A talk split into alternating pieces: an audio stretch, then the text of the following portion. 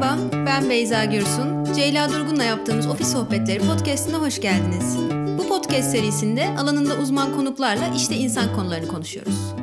Bugün Çağatay Güney ile beraberiz. Hoş geldin Çağatay. Hoş bulduk. Çağatay 25 yılı aşkın süredir insan kaynakları alanında çalışıyor. Uzun seneler Amerika'da çalıştı. Son yıllarda da Türkiye'de çalışıyor. Şu anda da Peopleize'ın kurucu ortağı. Biz Beyza ile kendisini iş dünyasından yakinen tanıyoruz. E, ama bir başka özel alana daha ilgisi var. Onu da söylemeden geçemeyeceğim. Tarih konusuna oldukça ilgili. Hatta romanları var bu konuda. Evet e, iki tane e, roman yazdım ben de tarih romanı macera romanları. İşte genç bir İtalyanın Türkiye'de yaşadığı ilginç maceralar. Ee, ama tabii asıl mesleğim insan kaynakları ve People Eyes firmasında da işe alım çözümleri üretiyoruz. Söylemeden edemeyeceğim. Babam romana başladı. Ripon Hayatı. Sen imzalayıp vermiştin.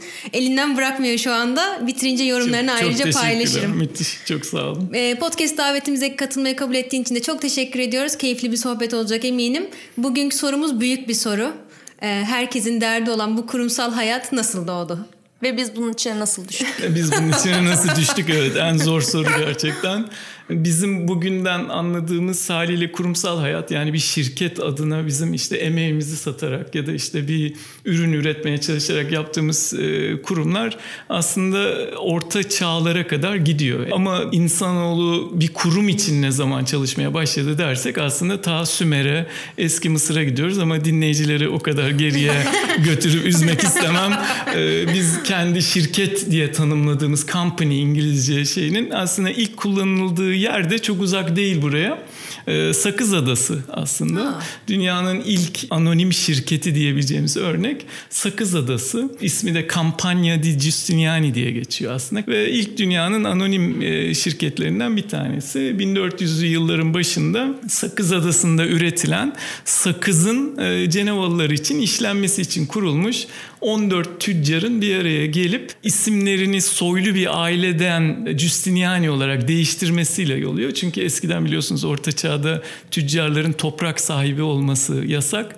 O yüzden e, tüccarlar böyle bir oyun buluyorlar. 14'ü hisse paylaşıyorlar beraber ve işte ilk anonim şirket ve acılarımızın başlangıcı başlıyor. Sorumlu Sümerliler diyorsun. E, aslında sorumlu da Pardon, evet, aslında bugün sorumlular Araplar diyebiliriz aslında. Çünkü bu örneği de aslında e, Araplardan öğreniyorlar. Böyle insanların bir araya gelip karı ortaklaşabilecekleri ve anonimleştirebilecekleri yani tek sahipli olmayan bir sermaye yapısını aslında mahuna dediğimiz Arapça bir kelimeden öğreniyorlar. Hatta kendi kayıtlarında Cenevizlerin e, Mahuna diye de geçiyor. Bu da Arapların çok uzun zamandır kullandıkları bir şey. Kervan gönderdikleri zaman ortaklaşa maliyetleri paylaşmak ve karı paylaşmak için bir şey imzalıyorlar aralarında. Ona da Mahuna deniyor ama tabii şirket ve kurum geçmesi İtalyanlar sayesinde oluyor. İtalyanlar muhasebeyi de e, bize hediye ediyorlar diyeyim zaman içerisinde ve yavaş yavaş kapitalizmin ilk adımlarını onlar atıyorlar ama tabii kapitalizmi İngiltere doğuruyor. Bugün kurum olarak gördüğümüz şirketsel kurumlar aslında İtalya'da doğmasına rağmen esas İngiltere'de şekilleniyor ve endüstriyel devrimle oluşuyor ama e, uzun uzun anlattım biraz da sizi yordum.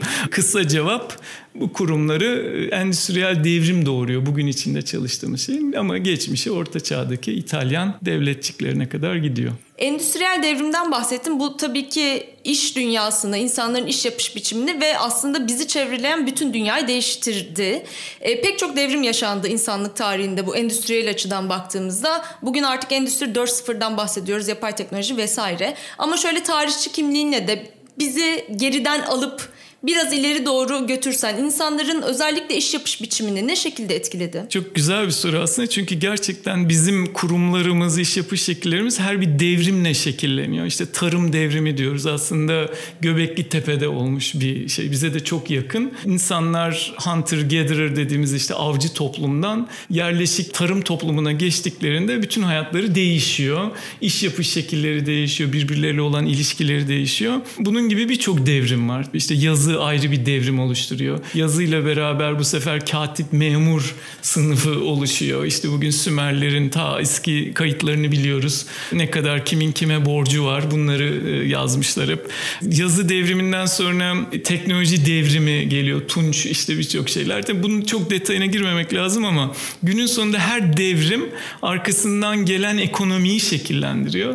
Ekonomi de oradaki ilişkileri ve bizim iş yapış şekillerimizi belirliyor. Bu devrimlerin içerisinde bizi en çok etkileyen, bugünkü şirket, kurumsal hayatımızı en çok etkileyen devrimlerden bir tanesi çift taraflı e, kayıt sistemi aslında. Yani muhasebenin kayıtların tutulurken e, sermayenin de hesaplamanın içine alınması. Aslında düşünecek olursanız bugün algoritmalar dünyasındayız. İşte her gün yeni bir algoritma hayatımızı şekillendiriyor. Dünyayı en çok şekillendiren ilk algoritma da bu aslında. Ekonomik bir herhangi bir aktivitenin hesaplanırken içine sermayenin de katılması. Yani e, muhasebe hesaplarına bir tarafa kredi, öbür tarafa varlık olarak girilmesi dünyadaki ilk algoritma. Dünyayı çok değiştiriyor doğal olarak. Sermayenin ve kapitalizmin ilk önemli adımı Muhasebeyi de hiç algoritma olarak düşünmemiştim şu anda başka bir noktaya geldi konu. Muhasebe e, aslında sadece kayıt olarak tutarsanız işte Sümerlilerinki gibi aslında tek yönlü bir analog bir kayıt.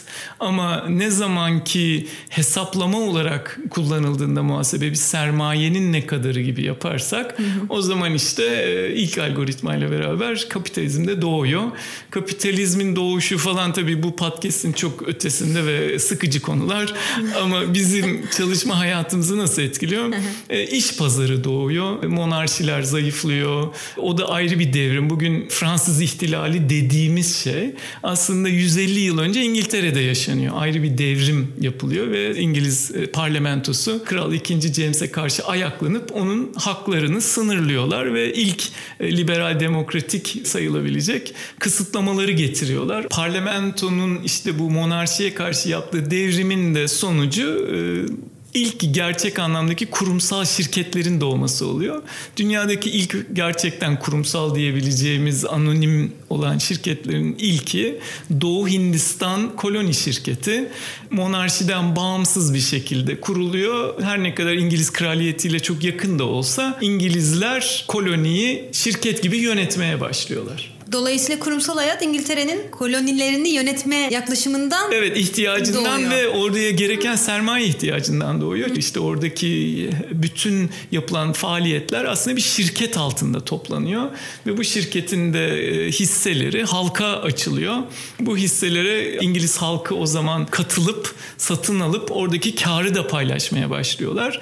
Bir nevi aslında demin de konuştuğumuz gibi her devrim bir sonraki iş ve şirket şeyini değiştire değiştire geliştire geliştire devam ediyor. E, Fransız ihtilali geliyor. Fransız ihtilalinin yarattığı eşitlikçi şey ortam Amerika'ya sıçradığında aslında Amerika'nın yasalarına yansıyor. 1886'da Amerika'da şirketler kişilerle aynı haklara sahip olan hukuksal bir seviyeye getiriyorlar ki aslında kapitalizmi de en çok hızlandıran devrim bu oluyor.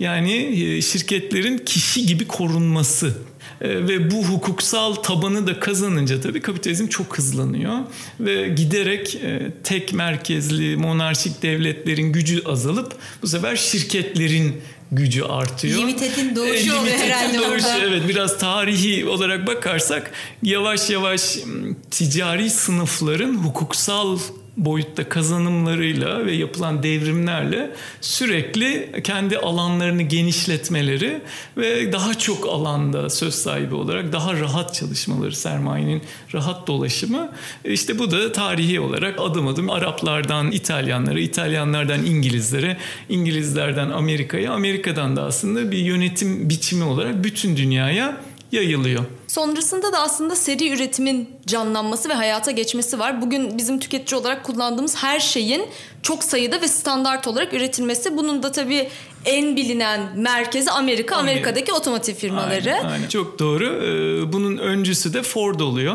Ford üretim tekniklerini e, mass production dediğimiz işte seri üretime taşıdığı zaman o da yeni bir devrim oluyor. Böylece bir- birim başı maliyetleri çok düşürmüş oluyor ve bütün iş hayatımızı değiştiriyor. İşlerimiz standart hale gelmeye başlıyor. Eskiden zanaatkarlıktan bu sefer seri üretimin parçası olmaya dönüşüyoruz. E, ben de tabii bu dönüşümün içerisinde uzun yıllar çalıştım. Amerika'da Ford'un kurduğu bu büyük endüstriyel komplekste yaklaşık 10 sene kadar çalıştım. E, Ford'la beraber işte bu Rouge dediğimiz e, Detroit'in ortasında kendi demirini eriten, oradan kendi malzemesini basıp bütün araçları yapan tarihi kompleksin tekrar yeni endüstriyel dönüşümle dönüştürülmesi projesinde çalıştım aslında. Çok şanslıydım Amerika'da olduğum dönemde. 100 yılı aşkın bir süre bu binalar o kadar çok kullanıldı, o kadar çok üretim yapıldı ki buralarda e, artık toprak toksik olmuştu. Ben çalışmaya başladığımda 1996'da işte Ford'un bu Rouge merkezinde yeni bir proje vardı. Bu bütün binaların tekrar kazanılması, bu kompleksin endüstriyel devrimin yapıldığı bu alanların tekrar korunması üzerine bütün e, toprağın üzeri özel bir karışım ve sonra betonla örtülerek toksik maddelerin artık e, gelmesi engellendi. Bina binaların üzerine özel çiçekler ve ağaçlar ekildi. İlk defa dünyadaki e, mimari olarak ki yeşil çatı kavramı orada denendi. E, Ford bu anlamda tabii çok ilginç bir firma. E, ben girdiğim zaman Ford'a dünyanın en büyük dördüncü firmasıydı. İşte 218 bin kişi çalışıyordu. Bütün bu seri üretim düşünecek olursanız. Aslında kabaca toparlamak gerekirse 1800'lerin başında şirketlerin önü açılınca Amerika'da ve seri üretim devrimiyle beraber çok büyük dev firmalar oluşuyor. İşte Ford gibi, AT&T gibi, e, General Electric gibi, IBM gibi aslında e, en büyük devrimlerden bir tane seri üretimin arkasından da kurumsalların globalleşmesi kavramı geliyor ve Ford gibi firmalar bugün artık birçok ülkede üretim yapıyorlar. Seri üretim tekniklerini bütün dünyaya yayıyorlar gibi gidiyor. Yani yine aynı şeyi tekrarlayacağım belki ama işte her devrim arkasında iş yapış şeklimizi değiştiriyor. Ford'un en büyük katkısı dünyaya işçi sınıflarının kendi otomobilini alabileceği kadar çok maaş almasını sağlayarak aslında kendisine tabii faydalı ilk başta düşünecek olursanız işçi sınıfı maaşlarını o zaman görülmemiş yüksek bir seviyeye getiriyor. Bu da toplumu kökten değiştiriyor. Artık işçi sınıfları sermaye için üretim yapan insanlar değil de orada üretimin sürekli yapılabilmesi için sağlayacak kadar çok geliri olan bir sınıf haline geliyorlar. Bu da tabii bütün o dinamikleri değiştiriyor toplumda. Ee, Amerikan toplumu bir anda orta sınıfın değerli olduğu bir toplum haline geliyor. O orta sınıf devrimi diyelim dünyanın e, gidişatını çok değiştiriyor. Bütün bu anlattığın hikayede aslında şu da var sanki. Ya insanın anlam arayışı her zaman ve her konu için geçerli. Bütün sohbetlerimize konu olan bu kurumsal hayatı sorgulama başlığı herhalde bu seri üretimle beraber de çıkıyor. Yani insanlar neyin parçası olduğunu ya da neye e, yol açtığını bilme ihtiyacı hissediyorlar. Aynen aynen böyle oluyor. Çünkü bir e, makine gibi bir seri üretimin tek bir parçası olduğunuzda bütün ürünü görmüyorsunuz. Ürünün neye benzediğini bilmiyorsunuz. Zanaatkarlar gibi geri dönüp onunla büyük bir haz alamıyorsunuz. E, onu kendi özelliğinizle yarattığınız için kişiliğinizden bir şey katamıyorsunuz ve anlam sıkıntısı doğuyor gerçekten. Bu da işte işin birazcık yabancılaşması, sadece para için yapılması gibi kavramları beraberinde getiriyor. Zaten ilk insan ve işle ilgili psikolojik çalışmalar da 1940'larda bu Ford'un fabrikalarında İngiltere'deki büyük üretim tesislerinde başlıyor. Tavistock Institute dediğimiz işte ilk psikolojik hatta Jung'un da ziyaret ettiği yerlerde 1940'ların e, ortalarında sonlarında savaştan çıkmış hani seri üretimi artık muazzam noktalara getirmiş. Ekonomide anlam arayışı, psikoloji, çalışanın psikolojisinin işi nasıl etkilediği, yapılan işin kişiyi nasıl etkilediği, hatta ikisinin etkileşiminden neler doğuyor? Tüm bu bilim doğuyor ve bu bilimi de ilk doğuran yerler gerçekten buralar. Dünyada çok ünlü testler var biliyorsunuz. Myers-Briggs kişilik envanteri var. İşte milyonlarca insan kullanmış. Bunlar hep 40'lı yıllarda e, geliyor. Burada da bir devrim var aslında. O da kadının iş hayatına girişi ayrı bir devrim oluyor ve 2. Dünya Savaşı'nda erkekler cepheye gidince kadınlar da iş hayatına girince bu sefer bu psikolojik anlam, işin şeyi kısımları daha da önem kazanmaya başlıyor. E, bütün bu çalışmalar işte hep devrim arkasından tekrar bunu anlamak ama sonuçta kapitalizm sürekli evriliyor. Bizim onun içerisindeki rolümüz evriliyor ve biz bugün görüyoruz işte birçok insan sorguluyor. İnsanların %78'i yaptığı işe çok bağlı değil. Kendisini bulmakta zorlanıyor ama bu tarihe bakarsanız genelde işte bu devrimle ilgili şirketlerin, kurumların ihtiyacı bizim kişiliklerimiz değildi eskiden. Şimdi şimdi tabii yeni bir devrimle bu da değişiyor. Şimdi anlattığım bu gelişmeler aslında çok sayıda insanın bugün beyaz yaka diye tabir ettiğimiz ya da ofis işleri diye tabir ettiğimiz işleri yapmaya başlamasına neden oluyor. Dolayısıyla büyük büyük ofisler, plazalar, iş merkezleri ve gökdelenlerin yapılması bunu takip ediyor ve bugün her birimizin aslında içinde bulunduğu ortamlar oluşmuş oluyor. Bu açıdan ele alsak insanların ilk böyle beyaz yakaların diyelim toplanarak çalışma ihtiyacı nereden doğdu? Bugün ne noktada bu ihtiyaç? Bunu nasıl değerlendirirsin? Dünyada tabii ilk bu tarz binalar Chicago'da çıkıyor. Hani herkes New York zannediyor ama ben de New York, New York zannediyorduk. Evet, doğru. Ee, Chicago çok önemli bir yer Amerikan ekonomisi için. Hatta Amerikalılar hep oraya ikinci şehir derler. Hep New York'la karıştırılır. Hani herkes New York'ta olduğunu düşündüğü birçok şey aslında second city, ikinci şehir Chicago'da oluyor. Aslında e, düşünecek olursanız Mississippi'nin açıldığı çok büyük, önemli bir merkez. E, ve çok büyük bir yangın yaşıyor 1800 yılların sonunda. Ve orada e, binaların hemen hemen tamamı kayboluyor, yok oluyor.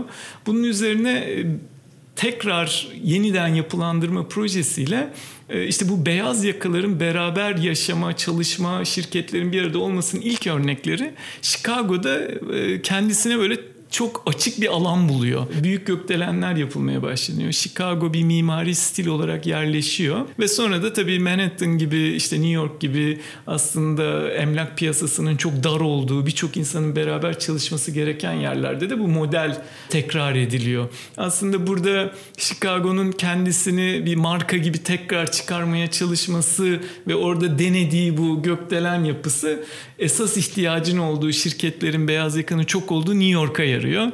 Tabii o New York'ta da benzer yapılar oluyor. Onu takiben Almanya'da işte 1900'lerin başında falan. Bugün bizim plaza dediğimiz yerlerin çoğu işte Chicago, New York ardından Avrupa'da başlıyor. Ee, bununla ilgili aslında çok keyifli eski filmleri izlemek çok güzel geliyor bana.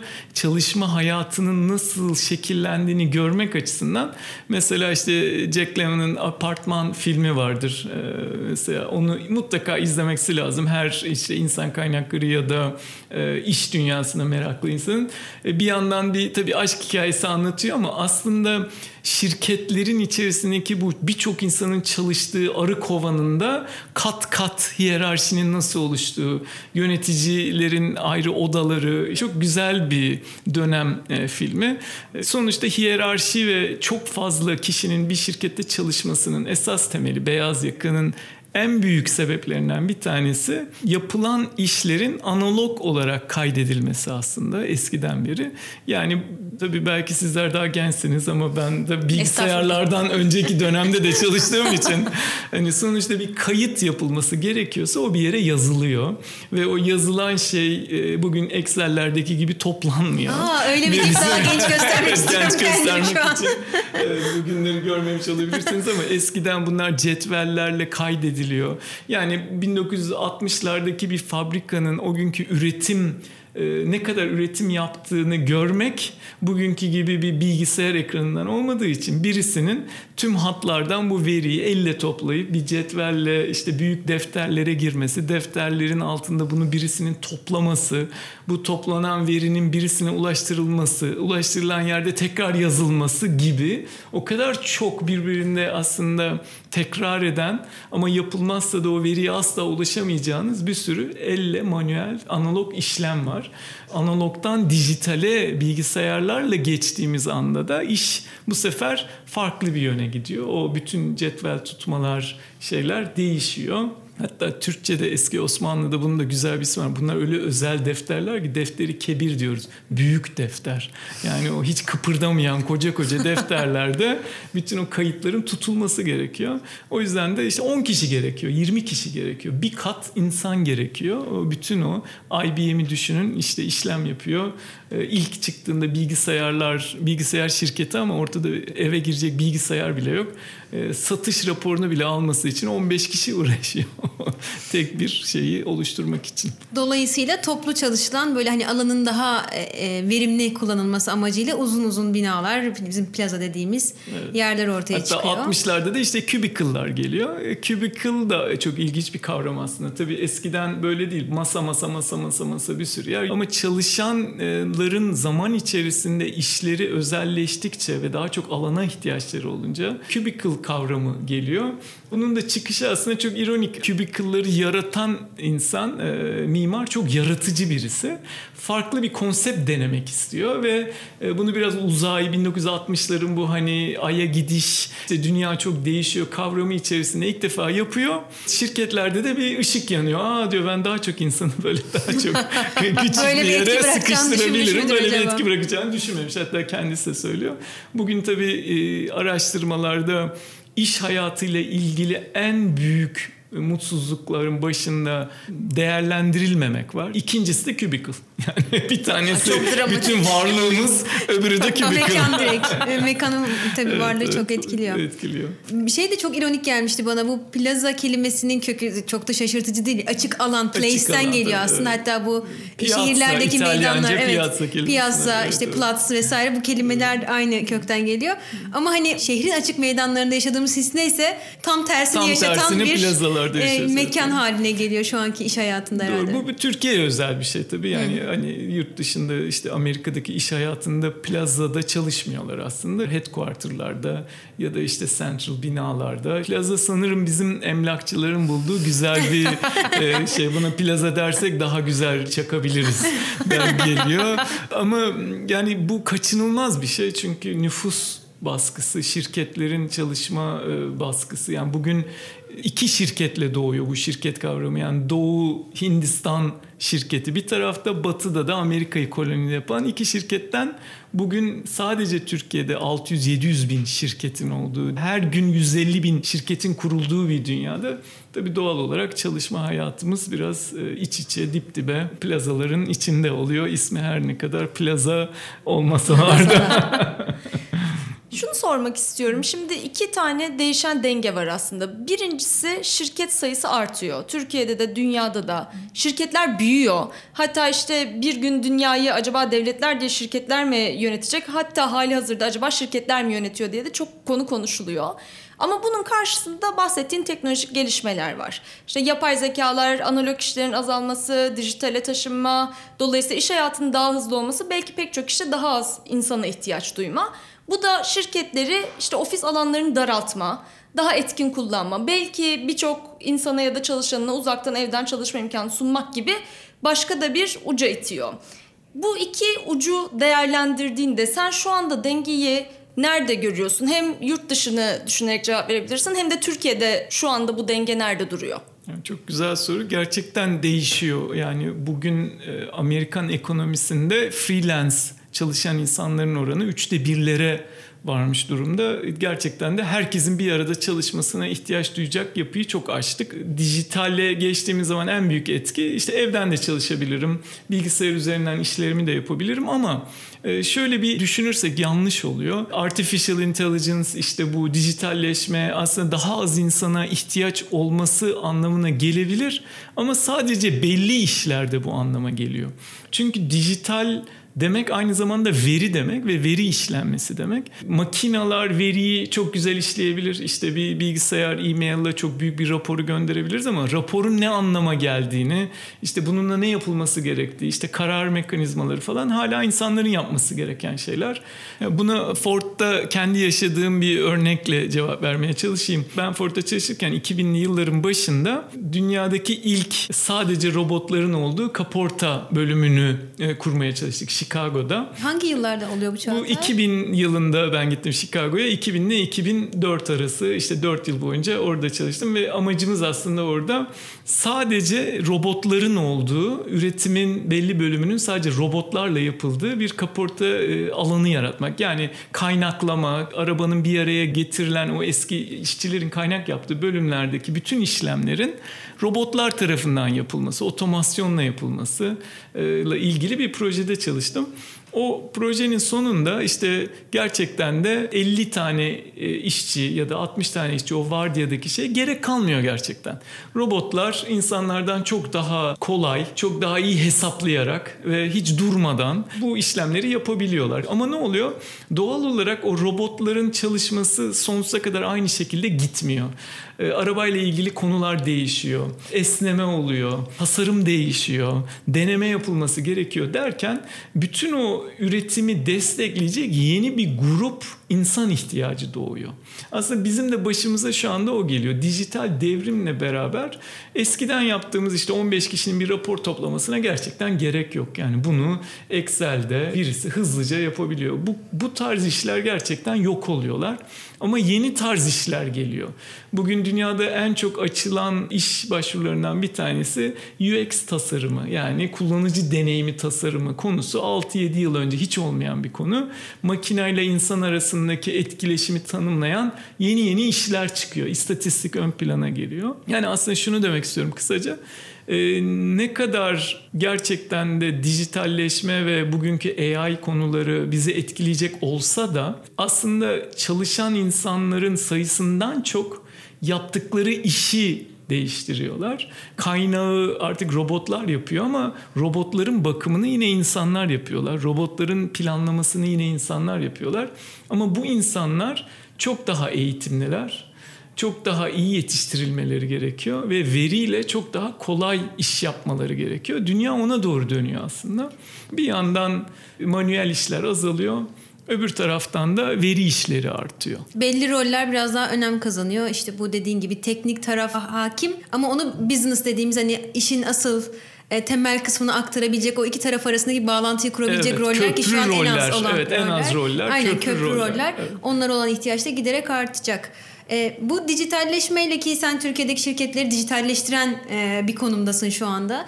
Bu dijitalleşme bizi daha da uzaktan çalışma yöntemlerini tercih etmeye itecek mi? Çünkü burada da farklı tartışmalar var. Bir taraf bunun aslında hem maliyetler açısından hem insanların esnekliği, rahatlığı açısından konfor getireceği yönünde ama diğer tarafta da işin biraz daha psikolojik kısmı var. Bu insanları daha da yalnızlaşmaya, neyin parçası olduğunu zaten aramaya devam eden insanı daha da uzaklaştırmaya mı götürür gibi çift taraflı giden bir konu ve bakış açısı var. Onunla ilgili sen ne düşünüyorsun? E, Bu gerçekten çok önemli bir konu.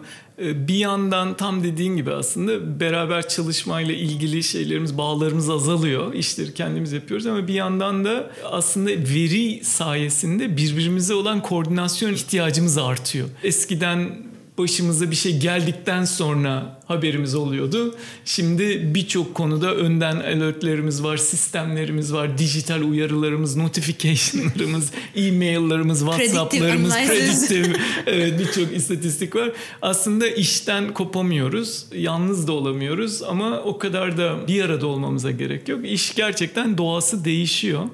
Biraz tarihi perspektiften bakarsak aslında bizim bir arada olmamızın tek sebebi iş yapmak değil. Ee, bunun sosyal bir rolü de var. Bir yandan da tabii sermayedere karşı bir sorumluluk da var.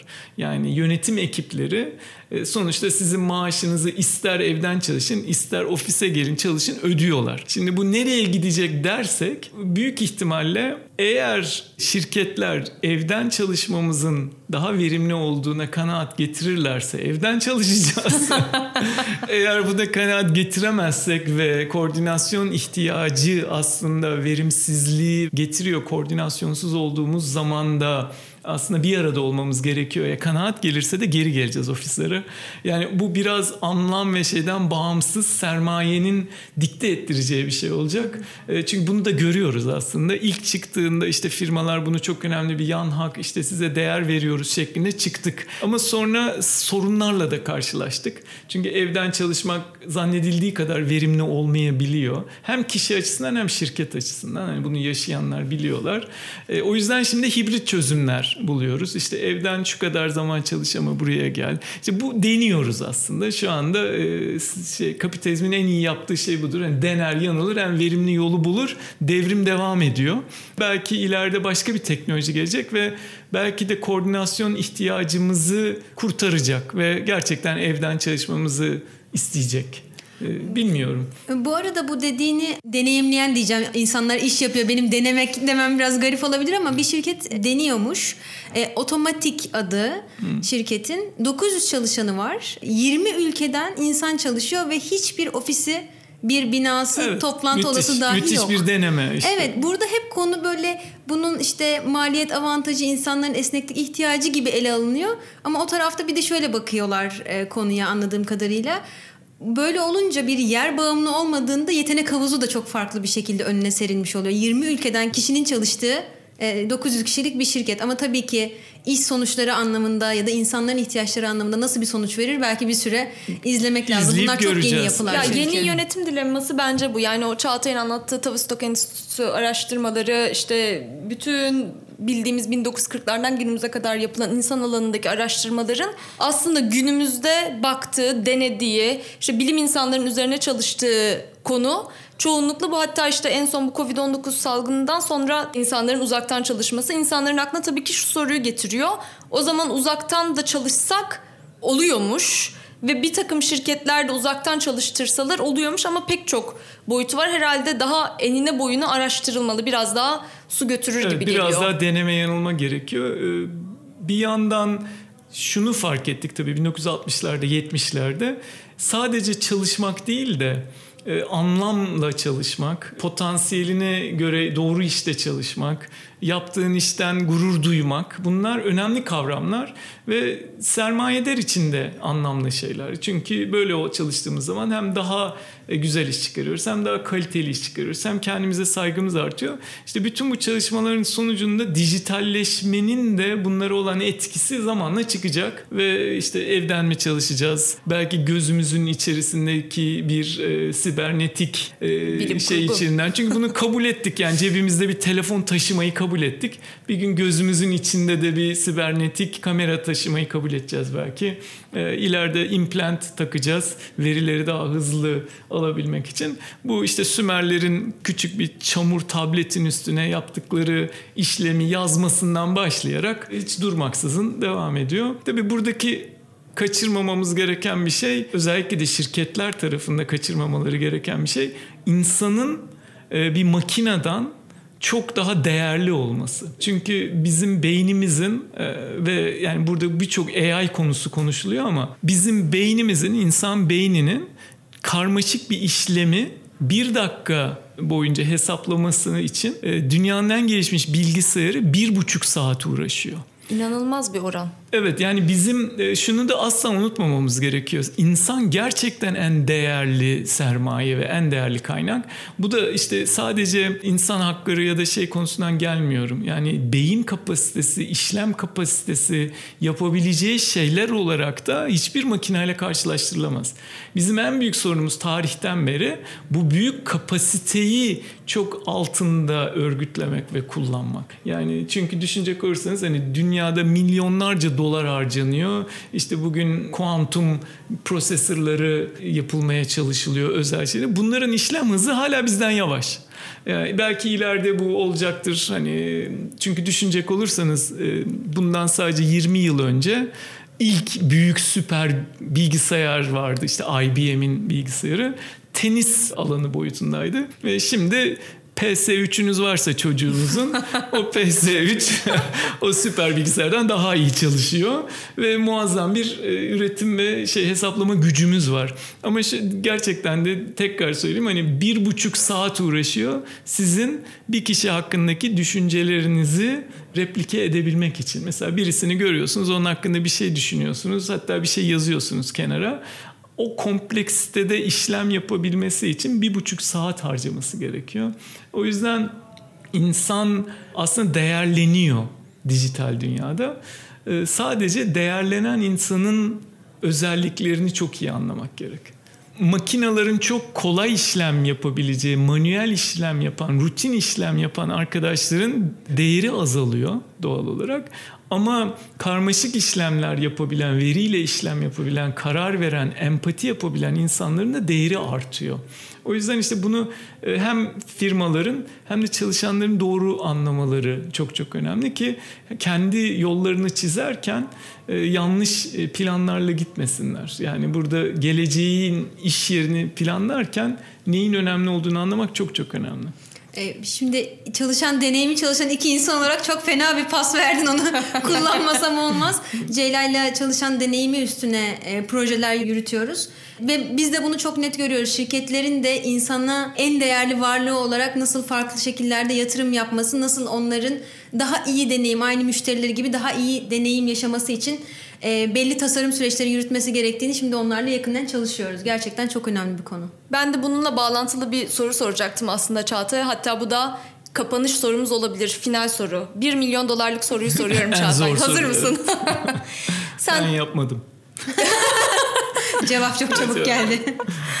Sen Türkiye'deki pek çok şirketin insan kaynakları uygulamalarını yakından bilen birisin. Onları dijitalleştiren birisin. Laf arasında da geçirdin insan gerçekten en önemli kaynak. Bu pek çok yerde çok uzun senelerdir söylenen ve umuyorum ki farkında olunan bir gerçektir ama ben senin gözünden sormak istiyorum. Sence Türkiye'deki şirketler insanın en önemli kaynak olduğunun ne ölçüde farkında ve bununla ilgili ne gibi uygulamalar ya da yaklaşımlar sergiliyorlar?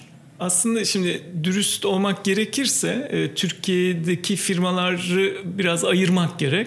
Bazı firmalar bunun gerçekten çok farkındalar. Ee, özellikle markalaşmaya çok önem veren, işte kurumsallaşmaya önem veren firmaların e, farkındalıkları var. Bu cümleye de kesinlikle katılıyorlar. Ama bunu hayata geçirme konusunda çok başarılı olduklarını söyleyemeyiz. Hani çünkü bir şey en önemliyse aslında ona göre planlanır, ona göre tasarlanır, ona göre organize olunur. Bir, çok dürüst olmak gerekirse Türkiye'deki e, şirketler ve sermaye yapısı insan odaklı çalışmıyor. İnsan öncelikli çalışmıyor. Aslında e, birazcık hani Amerika'nın 1960'lardaki 70'lerdeki mekanik halleriyle tasarlanmış firmalar gibiler. Ama içeride çok istiyorlar bunu başarmayı. E, o farkındalık seviyesi var. iyi yetişmiş liderler var. Bunun önemini de anladıklarına inanıyorum. Ama önemini muhasebe sistemine, IT sistemine, iş e, planlama sistemlerine, iş oluşturma, bütçe yapma sistemlerine yansıtamıyorlar. Çünkü düşünecek olursanız hani insan en önemli kaynak diye güne başlayıp bütçeyi eskiden yaptığınız gibi yaparsanız doğal olarak bir çatışma çıkıyor. Bu şu anlama gelmiyor. Bütçenizi insan odaklı yapın işte herkese maaşlarını arttırın gibi değil ama insan sermayesini en iyi şekilde kullanacak organizasyonu bütçelemek ayrı. Ondan önceki gibi bütçeyi aynen yapıp oraya eğitim koymak ayrı. Aslında çok da büyük bir rekabet dezavantajı yaratıyor. Yani anlattığın bağlamı düşündüğümüzde ve bugün insanın en önemli unsur olduğunu düşündüğümüzde ekonomik gelişmeler bağlamında Türkiye açısından konunun bu şekilde olması çok büyük bir rekabet dezavantajı Handikap, yaratıyor tabii, demektir. Çok haklısın. Ee, çünkü şöyle düşünün biz küçük bir startup'ız belki ama hani biz de fark ediyoruz mesela benim açımdan arkadaşlarımın ürüne sahiplenmesi, o ürünle ilgili oluşabilecek problemleri önceden görmeleri en kritik konulardan biri. Şimdi ben onları şirketi tasarlarken fikirlerini kolay söyleyemedikleri, başka birisiyle kolay değiştirilebilecekleri gibi bir yapı kursam, e, değil mi? Fikirlerinden faydalanmam çok zor olur ve onların ürüne sahiplenmesi, ürünün bir sonraki jenerasyonunu tasarlamadaki heyecanını, şevkini, zekasını, yaratıcılığını asla alamam. Ben dersem ki benim için en önemli konu bu çünkü e, bu arkadaşlarımın zekası, şevki, yaratıcılığıyla ben sahada rekabetimi arttıracağım. O zaman onlara vereceğim prim sistemi de, onlarla yapışma, iletişimimde, çalışma şeklimde, onları işe başlatmamdan, kariyerlerini planlamalarını hepsini etkiliyor. Ben bu odakla yaptığım bir iş e, planıyla, e, yani bugün bu arkadaş olur, yarın başkası olur. Önemli olan işin sürekliliğidir. Yaptığım zamanki prim sistemi birbirinden çok farklı prim sistemleri. Bence Türkiye'de bu farkındalık var. Ama sermayenin ve rekabetin dikte ettirdiği koşullarda yöneticiler insanı ön plana çıkarmayı bilmiyorlar. E, büyük bir soruyla başladık podcast'te kurumsal hayat nasıl doğdu diye. Kara listeye de aldık isimleri. Sakız Adası Sümerlerle başlayan liste oldukça kabarık. Ama çok keyifli bir sohbet oldu bugün gerçekten. Çağatay çok teşekkür ediyoruz podcast'e katıldığın için. Ben teşekkür ederim. Gerçekten de çok keyifli oldu. Bu podcast'leri yaptığınız için de çok teşekkürler ve çok keyifle dinlemeye devam edeceğim. Yorumlarını bekliyoruz o halde. Bizi dinleyen herkese bir kez daha teşekkür ederiz.